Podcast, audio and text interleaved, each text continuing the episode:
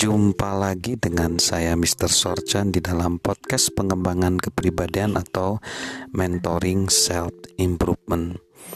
Salah satu tantangan komunikasi di awal karir saya adalah ketika saya berpikir orang-orang tertarik dengan topik yang saya usung. Sepanjang minggu saya menyiapkan, tetapi ternyata belum tentu orang antisipasi atau mereka tertarik dengan materi yang saya berikan karena mereka mungkin sibuk dengan waktu di dalam uh, keluarga, di dalam kegiatan mereka. Nah, jadi uh, kita perlu untuk kita menjalin hubungan dengan mereka, kita harus masuk ke dalam dunia mereka, ke dalam apa yang uh, mereka pikir itu penting. Nah, hal yang sama juga uh, diungkapkan ya oleh Terry Jodin. Dia seorang coach dan seorang pembicara dan penulis dia bilang rata-rata orang-orang hanya mengingat setengah dari apa yang kita katakan kepada mereka. Sebelum satu jam berlalu, mereka kehilangan 10% dari sedikit yang mereka tahu. Setelah tidur, tebak apa yang terjadi. 20% lainnya menguap pada saat kerepotan untuk mempersiapkan makan pagi telah berlalu, mereka telah menghindari dua kali tabrakan di jalan raya, menemukan catatan di meja mereka dari atasan mereka, dan mereka telah melupakan 10% lainnya. Jadi sepanjang waktu kita berasumsi bahwa seorang pendengar telah memikirkan tentang proposal kita, sesungguhnya ia telah melupakannya untuk menjalin hubungan dengan orang lain dalam dunia mereka, kita tidak dapat hanya hidup dalam dunia kita sendiri. Kita harus menghubungkan apa yang kita inginkan dengan apa yang dibutuhkan orang. Orang-orang tidak mengingat apa yang yang ya, kita pikir penting. Mereka mengingat apa yang mereka pikir penting. Itu sebabnya adalah ide yang baik jika memungkinkan kita menghindari penggunaan istilah-istilah yang abstrak yang membuat apa yang kita katakan jadi bersifat pribadi. Jika kita adalah bagian dari tim kepemimpinan dari suatu organisasi, jangan berbicara tentang apa yang dipercaya oleh manajemen atau apa yang mau diimplementasikan oleh kepemimpinan. Katakanlah apa yang hendak kita lakukan.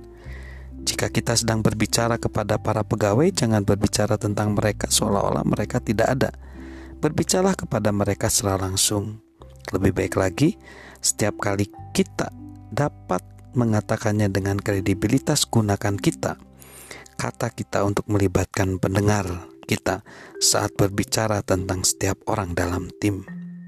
Ada sebuah peribahasa mengatakan, "Berbicaralah secara tidak langsung kepada saya." Dan kau akan berbicara sendiri. Berbicaralah kepada saya dan saya akan mendengarkan.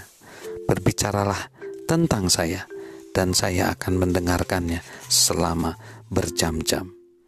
Apa pun yang dapat kita lakukan untuk menjalin hubungan dengan pendengar kita dan menjumpai mereka dalam kondisi mereka akan menolong kita untuk menjalin hubungan sepanjang kita penuh autentisitas. Kita tidak dapat berpura-pura menjadi seseorang yang bukan diri kita. Kita harus menjadi diri sendiri, sementara berbicara dalam bahasa orang lain. Lalu, yang selanjutnya, dapatkanlah perhatian orang-orang dari awal. Konsultan manajemen Mirna Maroski menyindir, orang-orang memiliki remote control dalam kepala mereka dewasa ini jika Anda tidak menangkap minat mereka, mereka akan mematikan Anda. Pernahkah kita menemukan bahwa orang-orang dapat segera meninggalkan kita saat kita berbicara? Saya pernah. Jadi, sebagai seorang pembicara, saya telah menemukan bahwa saya tidak memiliki banyak waktu sebelum orang-orang entah menghidupkan atau mematikan remote control. Buat saya, dan jika mereka mematikan, saya harus bekerja dengan sangat keras untuk berusaha memenangkan dia kembali. Jika saya bisa, itulah sebabnya kita perlu melakukan segala sesuatu dengan kekuatan kita dan menciptakan kesan pertama yang baik dan mulai dengan baik saat kita berkomunikasi. Orang-orang dengan cepat menilai kita bukan hanya ketika kita sedang berkomunikasi dengan sekelompok orang, seperti yang disarankan Sonya Hamlin. Sejak orang lain berjumpa dengan kita, mereka dengan sadar atau tidak sadar mengevaluasi kita dan memutuskan entah terus mendengarkan atau meninggalkan kita. Ia berkata, jika kita tidak tertangkap oleh sesuatu pada saat awal, kita akan mengatakan, Maaf, saya melihat seorang teman saya dan kita pergi. Sebagian besar waktu kita memiliki reaksi spontan terhadap orang-orang dan kita entah tertarik kepada mereka atau tidak. Ketika orang-orang tersenyum, mengadakan kontak mata, dan berusaha untuk menjalin hubungan dengan berbagai cara dan berkata halo atau menjabat tangan, itu menempatkan kita pada kerangka berpikir yang lebih positif.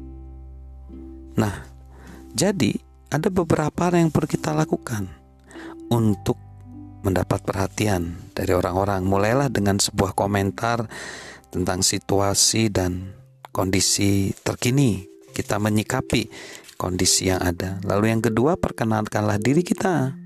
Kita berkata, "Halo, nama saya Sorchan. Siapa nama Anda?"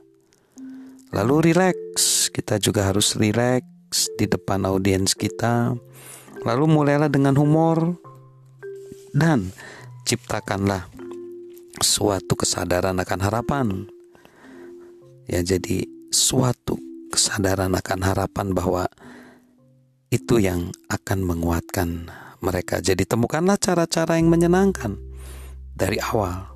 Kita harus mempersiapkannya. Salam konektor dari saya, Mr. Sorchan.